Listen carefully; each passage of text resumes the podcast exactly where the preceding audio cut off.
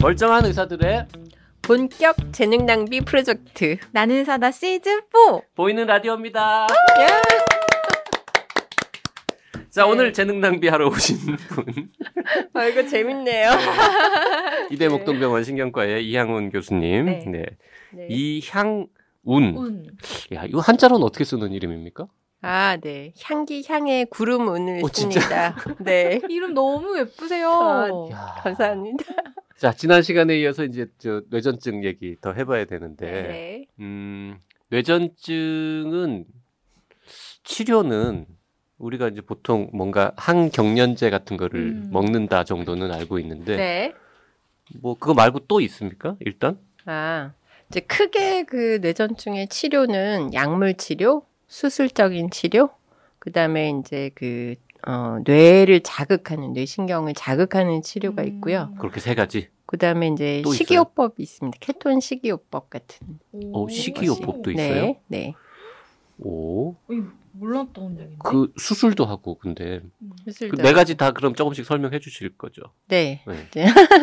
대부분 처음 진단을 이제 하면은 어, 약물 치료를 시작하는 경우가 대부분이고요. 그 약물 치료가 대부분 이제 그 치료의 근간이 되는데 어, 한 60 내지는 70%의 환자분들은 약물 치료로 이제 만족할 만큼 음. 그 경련 증상이 잘 조절이 되시거든요. 근데 이제 나머지 30에서 35%의 환자분들은 이제 약물 치료를 뭐 여러 가지 약을 바꿔도 보고 조합도 달리해 보고 용량을 많이 올려도 증상이 계속되는 그런 이제 약물 불응성, 네. 난치성 뇌전증을 보이시는 분들이기 때문에 그런 경우에는 그 수술적인 치료나 나머지 치료 중에서 이제 선택을 하게 되죠. 음.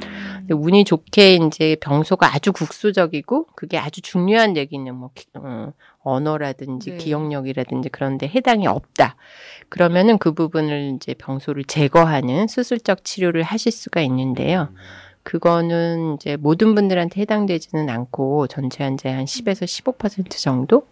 나머지 그 약물 불응성 난치성 환자분들은 뭐 미주신경 자극 을 통해서 이제 뇌를 자극하거나 또는 요즘은 이제 병소를 그냥 직접 자극하거나 좀 더 뇌 신부를 자극하는 이제 신부 뇌 자극 같은 거를 써가지고 그게 좀 약간 좀 상반적인 좀 아이러니일 수 있는데 정기적으로 과도한 네. 전기 방전 이 질환을 이제 정기적으로 자극해가지고 그 어, 경련 발작을 억제하는 그런 치료를 네, 할 수가 있, 습니다 그 아까 10에서 15%는 수술적인 치료를 할 수 있다라고 하셨는데 될수 있어요. 그게 전체 뇌전증 전체 환자의 환자의 네. 10%에서 네네. 15%. 음. 그리고 병소라는 표현 쓰셨는데 어, 저도 네. 그러면 네. 그 뇌에서 일단 뭔가 약간 이상한 전기가 스파크가 일어나는 네. 위치가 딱 정해진다라는 뜻입니까? 그게? 아니면 모양이 좀 달라요? 네. 아, 네. 둘 다 맞는데요. 그러니까 이제 그 경련을 보면은 그 뇌파의 이상이 국소적으로 부분적으로 시작하시는 분이 있고요. 전체 뇌에서 동시에 시작하시는 분이 있고 크게 이렇게 국소 어 발작과 그 전신 전신 어 발작으로 이렇게 나누거든요. 네. 국소 발작인 경우에는 어 이제 그냥 보기에는 병변이 없어 보이는데 그런 정기적인 음. 그 불균형 때문에 나오는 경우도 있지만 뭐 해마 경화증이라든지 아니면 뭐 양성 종양이라든지 또는 뭐 뇌를 다쳐서 상처가 있다든지 뭐 그런 병변을 중심으로 이렇게 경련파가 나올 수도 있거든요. 네. 그걸 뇌파나 뇌 영상 이런 이제 정밀 검사를 통해서 병소를 진단할 수가 있죠. 아, 그러면 네. 그 부분을 이제 뭐 수술적으로 수술적으로 제거하는데 이제 예를 들어서 해마 같은 부분에 어 해마경화증이 아주 국소적으로 있으면서 그게 정상 조직이 아니기 때문에 이제 해마의 원래 기능이 기억력인데 네. 그 기억력이 이미 떨어져 있으신 분들이 있거든요. 그런 경우에 이제 다른 쪽 해마는 정상이고 음. 그런 때는 이제 한쪽 해마만 자극 아, 그 제거를 하면은 어, 수술 그 효과 굉장히 좋으신 분들이 많이 있어요. 음. 80% 이상 뭐 어떤 어 경험 많으신 센터들은 뭐 90%뭐 이렇게 하여튼 전으로- 어, 디가 문제다라는 게좀 찾아 명확하면은 네, 찾아낼 수가 있고 거기 뇌 기능이 중요한 뇌 기능이 없을 때 음, 그럴 때 그럴 때 수술 수술적인. 그 치료가 가능하죠. 네. 그 수술은 신경외과에서 이렇게 수술을 머리 열고 신경외과에서 들어가서 하시기 때문에 저희가 거죠. 팀으로 해야 됩니다. 음. 네. 근데 이렇게 이 열고 들어가면 네. 뭔가 눈으로 보이기에도 뭔가 이상한 게 보여요? 아니면은 그 뇌파 검사나 이렇게 해가지고 되는 딱. 위치를 미리 계산해서 몇 센치 지점에 있다라고 해서 거기 가서 이렇게 뭔가 하는 겁니까? 네, 그게 그 굉장히 정밀한 그 진단이 필요한데요. 일단은 그 뇌파를 통해서 어느 부위다. 이런 걸 알아야 되고, 음. 뇌 영상을 통해서 이제 병변이 있는지 음. 확인을 해야 되고, 그게 잘 매치가 돼서 이미 이제 눈에 보이면은 수, 뭐 수술적으로 쉬워질 수 있는데, 병소가 뭐 이렇게 분명하지 않다든지, 또는 너무 넓다든지, 그럴 때는 이제 그 경련 발작 파가 나오는 부위를 잘 진단을 해야 되고 또 그 부위의 기능을 굉장히 정밀하게 테스트를 해야 되거든요. 눈으로 보일 수도 있나 봐요. 그 이상 부위가. 뭐 그러니까 뭐 양성 종양이나 아, 해마 종양 같은 게 경화증이나 이렇게 음. MRI 같은 뇌 영상에 보이는 경우들도 있죠. 음. 아. 안 보이는 경우는 더 수술하기 찾기가 까다롭겠네요. 어려울 수 있어요. 네. 네. 그러면은 찾으면서 수술하시는 찾으면서 네 그래서 뭐 이제 2단계로 예를 들면 이제 전극 같은 거를 이렇게 어 그 병소라고 생각되는 부위에다가 이렇게 미리 1차 수술을 통해서 전극을 뇌 안에 넣고 어. 그다음에 이제 그, 그 재봉사처럼 음. 어느 부위에서 경련이 나오고 또 그 부위의 그 내 기능은 어떻고 이런 거를 이제 잘 어, 지도화 해가지고요.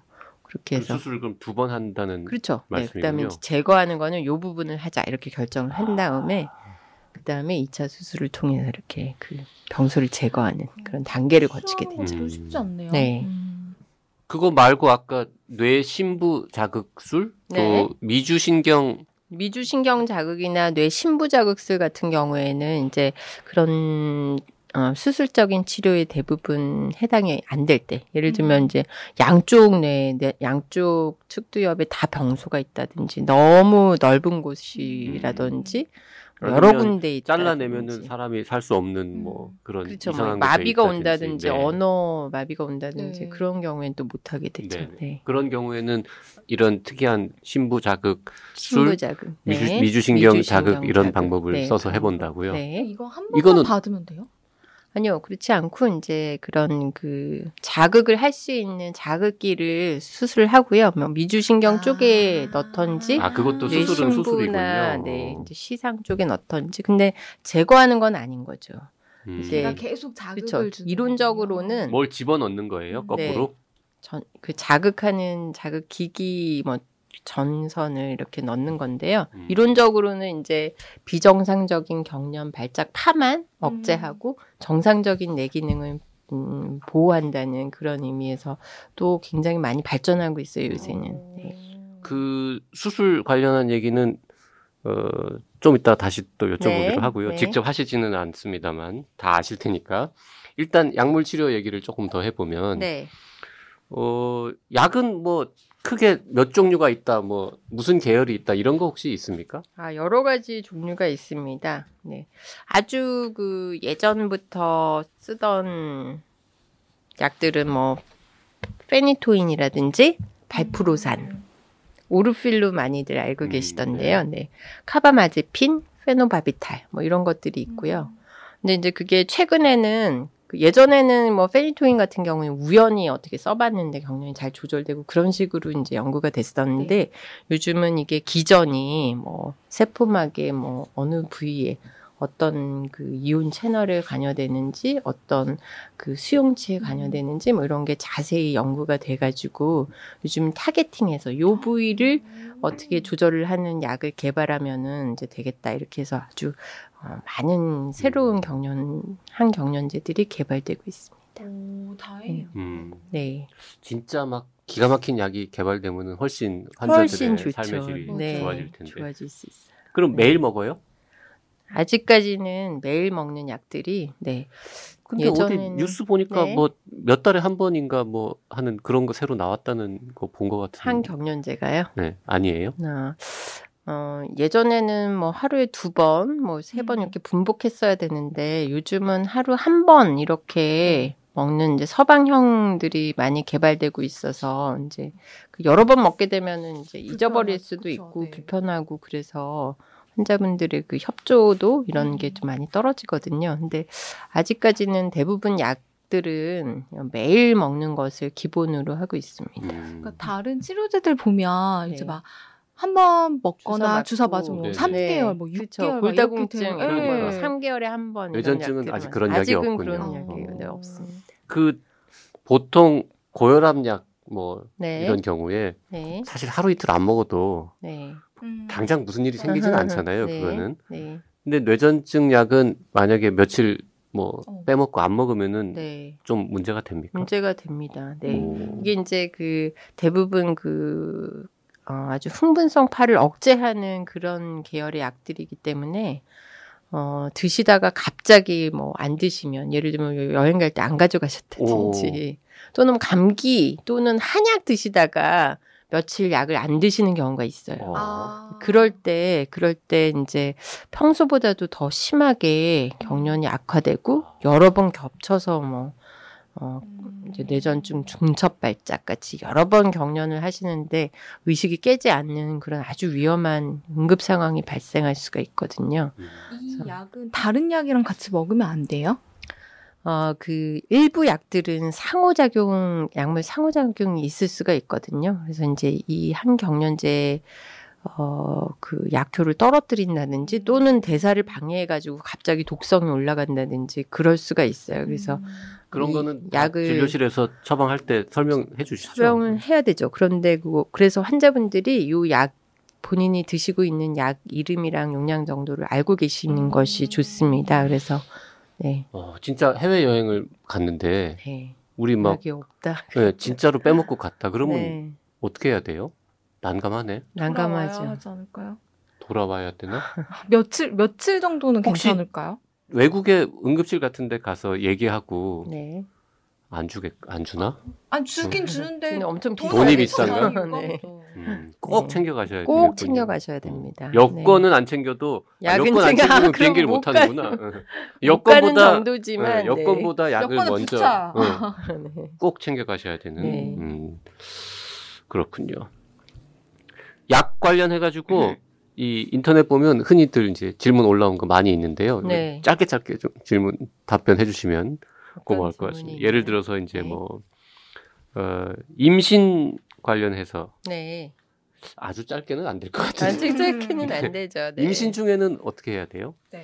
되게 그 가임기 여성들은 저희가 미리 좀 안전한 약을 되도록이면 한 가지 종류로 용량이 너무 높지 않게 음, 그렇게 미리 조절을 해두고요. 그러면 환자분들이 나 임신 계획이 있어요. 약을 네. 어떻게 좀 조절해 주세요. 이렇게 이제 하는 네, 거군요. 미리 준비를 네 하셔야 되고 저희가 처방할 때도 이제 가임기 여성이다 음. 그러면 좀 어, 신경을 써서 네. 어, 그 임신 성적이 이제 좋은 약들이 주로 그 신약 계열들로는 이제 임신 성적이 좋은 약들이 있거든요. 그런 약들을 이제 선택해서 쓰죠.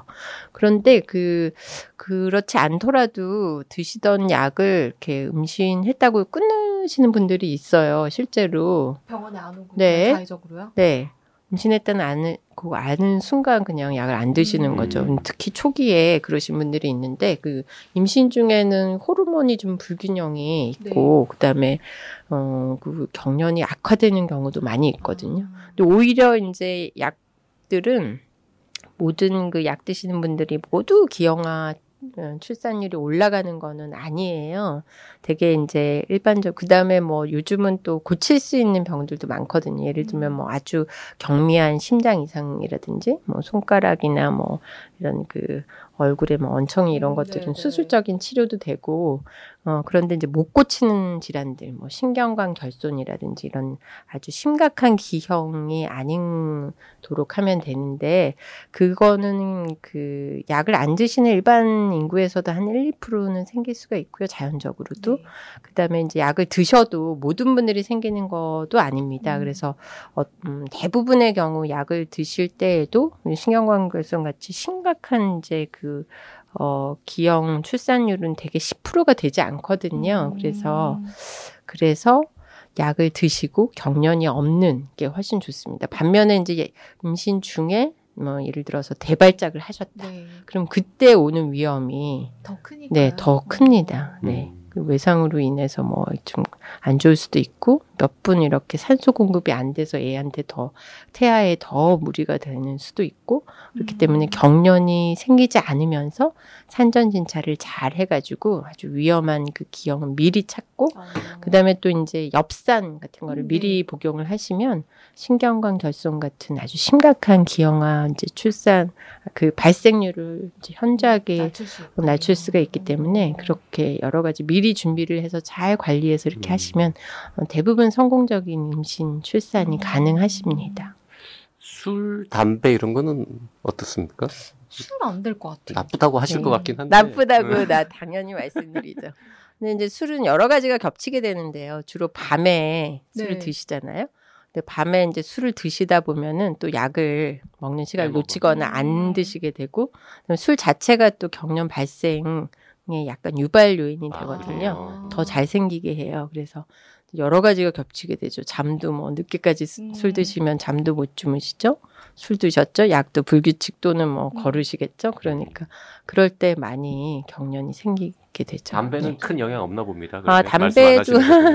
담배도 이제 그게 카페인이나 카, 카페인이나 이런 그 니코틴. 니코틴 음. 같은 것들이 그 약의 흡수력을 좀 떨어뜨릴 수가 있거든요. 아. 그러니까 안 하시는 게 좋죠. 네. 그 아까 술 마시면 밤에 먹으니까 약 먹는 거를 빼먹을 수 있다고 하셨는데 네. 네. 그럼 아침에 먹으면 어때요? 약을 매일 아, 아 매일 아침에 아, 먹으면 정해져 아. 있습니까 혹시 하루 한 번이라면? 아직은 대부분 아침 저녁으로 드시는 제형이 제일 많고요. 아, 하루 한 번 드시는 제형은 아직까지 그렇게 아주 흔하지는 않거든요. 네. 그 아침에도 먹고 저녁에도 먹어야 되니까. 그래야지만 이제 하루 종일 그 약효가 치료 농도 안에 있게 음. 되죠. 네. 그러면 저- 술 드시게 될 때는 어, 술 드시기 전에 우리 저 숙취 해소 음료 미리 마시는 것처럼 일단 약 드시고. 드신 다음에 술을 드시는. 그렇게까지 음. 술을 마셔야 돼요. 이렇게 술을 정말 아니, 드셔야 그런 될까요? 분들도 있을 거 아니에요. 뭐 이렇게 딱 한잔 네. 마시고 싶 써니가 할 얘기는 아닌 것 같은데 그렇게까지 술을 먹어야겠냐고. 아, 좀 그렇죠. 음. 근데 아주 그 어, 모범적인 생활 습관이 굉장히 중요하세요. 음. 밤에도 이제 충분한 숙면을 취하시고 규칙적으로 생활하시고 약도 제 음. 시간에 먹고. 그리고 이제 어머니 부모님들이 흔히 하는 고민 중에 하나인데 뇌전증 있는 그 아이들 같은 경우에 네. 에, 성적이 별로 안 좋습니까? 학업 성취 오, 이런 맞아. 거는 아, 영향이 네. 어느 정도나 있어요? 네. 그런데 그 아까 이제 소발작 그 소아에서 소발작 예를 말씀드렸는데 그 소발작이 증상이 있는 거를 본인이 아느냐 그렇게 말씀하셨잖아요. 네. 본인들이 잘 모르는데 이제 자꾸 수업 시간에 말을 이제 그 잘 못 듣게 되잖아요. 그 순간순간 이게 네. 캐치를 아, 못 하잖아요. 네. 그러니까 좀 선생님이 보시기에 주의력이 산만하고 아, 그렇게 네, 보일 수 그렇게. 보일 수가 있고 네. 실제로 이제 성적도 그럴 때 오히려 떨어지겠죠. 왜냐하면 선생님 말씀하시는 걸 중간중간 자꾸 못 들을 음. 수가 있잖아요. 근데 오히려 이제 약을 잘 먹어서 경련 조절이 잘 되면 그러면은 이제 그런 일이 없기 때문에 음. 오히려 치료를 잘 하고 있는 경우에는 학업 성적에 큰 문제가 없다. 음. 그런 치료가 이제 잘 안 되고 있을 때 그럴 때가 그때는 오히려 더 문제가 문제가 될될 수가 수 있다. 그 그러고 보니 이제 꽤 의사 경력이 제법 되시잖아요. 이제 네. 그러면 네. 어릴 때부터 그 만나던 환자가 네. 점점 커서 맞아요. 뭐 중학생, 네. 고등학생, 대학생 뭐 이렇게 네. 될수 있잖아요. 대학생뿐만이 아니라 장가도 가고 그 결혼도 하고 결혼도 뭐 하고, 아이도 네. 낳고 네. 네. 그러면은 그 그렇게 치료 잘 된 약 잘 먹은 환자 아이들 중에서, 네, 예, 서울대 가거나, 많이 있죠. 네. 그 많이 공부 잘 있습니다. 많이 네. 있어요? 네, 많이 어, 있어요. 그럼 뭐 네. 그 관리만 좋은데, 잘하면 네. 네. 대기업에, 음. 대기업에 저 연구소도 가고 박사도 음. 따시고 되고. 뿌듯하죠, 되게. 음. 아 네. 이거는 치료를 잘하면 아이는 공부를 잘할 수 있다. 그러니까 그렇죠. 치료를 어. 안 하고 오히려 약 먹는 걸 어. 꺼리고 네. 그냥 하면은 네. 진짜 깜빡깜빡하면은 공부가 당연히 그렇죠. 안될거 음. 그건 아니에요. 그 또 인터넷 보면 흔히 있는 질문 중에 네. 한국 분들은 다 이거 물어보는데 먹으면 안 되는 음식이 있느냐. 아, 음식이요. 아, 네, 네. 먹으면 좋은 음식이 있느냐 이런 거 있는데 있습니까? 일반적으로 뭐 콜레스테롤 이런 것처럼 음식을 제한하는 거는 크게 없지만 이제 가장 제가 좀 강조드리는 게 뭐 한약 혹시? 음. 또는 굉장히 민간요법 네. 이런 거 하시느라고 또 어떤 경우에는 이제 한약이 효과가 있으려면 다른 약을 다 끊어야 된다 뭐 이렇게 음. 어, 생각하시거나 또 그렇게 말씀하시는 경우도 가끔 있나 봐요. 그래서 이제 약을 그 한약 드실 때 안 드시거나 그런 경우는 꽤 종종 봅니다. 음식보다는 것 오히려 조금 약간 네. 이제 뭐 건강식품이나 좀 성분을 알기 어려운 뭐 그런 이제 그런 약 종류 뭐 그런 거를 더 조심하셔야 될 것 같고 근데 가끔 약물 상호작용 같은 게 있는 경우도 음, 있거든요. 네. 그래서 뭐 그런 경우에는 좀 이제 의사 사전에? 사전에 이렇게 상담을 통해서 미리 상의하고 드시는 것이 좋습니다. 그냥 뭐 이런 감 일반 감기약 같은 거는 이제 사 먹고 싶으실 수도 있잖아요. 뭐 네. 약국이나 이런 데 가서 네, 그런 네. 것도 대개 이제 일반적으로는 뭐 항생제 이런 특수한 항생제가 아니면은 이제 잠깐 드시는 음, 이런 그 감기약 같은 게 크게 제한이 되지는 않는데. 이제 처방을 받으시는 경우에는. 꼭 미리 이제 뭐 소화제라든지 뭐 천식약이라든지 아. 뭐 항생제 이런 것들은 미리 확인을 하고 드시는 것이 좋죠. 네. 자, 어, 우리나라의 중증 좀 환자들 중에서 수술 받아야 되는 환자가 뭐 최소 2만 명 이상 되는데 음. 네. 뭐 기계가 없고 뭐 여러 가지 사정으로 하여튼 뭐 필요한 환자 중에서 1% 정도만 수술 받고 나머지는 네. 수술 못 받고 있다 이런 기사가 있던데 이건 네. 왜 그런 겁니까? 그 이제 어, 좀 전에 말씀드렸을 때그 수술을 고려하는 경우에 이제 네. 병변이 보이지 않거나 아주 정밀하게 그 뇌전증이 발생하는 병소를 찾아야 되는데 그게 찾기 어려운 경우가 있다고 말씀드렸잖아요. 네. 이제 그럴 때 그 도움을 줄 수 있는 아주 정밀한 그 진단 기계는 뇌자도라든지 음. 3차원 뇌파 뭐 이런 것들이 있고요. 또 수술이 또 항상 그 제거하는 뇌 조직을 제거하는 수술이 어려운 경우에는 어, 좀 더 이제 조금 접근이 쉬운 뭐 레이저 열 치료라든지 뭐 로봇 수술로 이렇게 네. 어, 그런 이제 수술하는 장비가 필요한데 그것도 굉장히 고가거든요. 아. 음. 안타깝게도 우리나라에 아직 한 대도 없습니다. 한 대도 없어요? 한 대도 없어요? 없습니다. 네. 이제 그래도 두, 두어 대쯤은 있을 법도 하지 않습니까? 그러게요. 우리나라에? 그래서 네. 저희가 뭐 근데 이제 한 일개 센터 병원에서 사거나 하기에는 좀 어, 너무 고가인 비싸요. 10억 이상의 그런 고가 장비들인데 그게 이제 없어서 저희가 그, 그 많은 환자분들이 그 혜택을 음. 받지 못하시기 때문에 지금 네 국회 이제 정부 차원에서의 그 지원을 저희가 학회 중심으로 음. 이렇게 좀 요청을 하고 있는 상태입니다. 그러니까 국립암센터 같은 건 이건 암이 아니니까 거기서는 또안 국립 한다고 뇌전증 하고. 센터 같은 걸 만들어서. 네 이런 그 장비를 정안좀 되면 뭐 해주시고 서울대 병원에라도 하나 놔야 될 것 같아요. 네 국립병원 국립병원 이런 그러니까, 데다 좀 네. 이렇게 음. 네 국립 뇌전증 센터 일본 같은 데는 그렇게 하고 있거든요. 아, 국립 국립 국립 뇌전증 뇌전증 센터가 있어요? 있어서 국가에서 오. 이런 보조를 많이 해주는 그런 곳으로 필요한 분들을 전국에서 보낼 수가 있기 때문에 어디 좀 유명한 유명한 저 막 힘센 사람의 국회의원 가족이 이런 환자이거나 이러면 더 아, 빨리 해결될 수도 그럼 있는데. 네 해결될 네. 수도 있는데 자 어, 오늘 어, 이대 목동병원 신경과의 이향훈 교수님 향기로운 구름 네. 흐드러지게 낀 곳. 아, 네, 모시고 네, 뇌전증에 관해서 길게 설명 들어봤습니다. 네. 아, 귀에 쏙쏙 들어오는 설명 아 그런가요? 감사합니다. 감사합니다. 네, 네. 여기까지 하겠습니다. 네.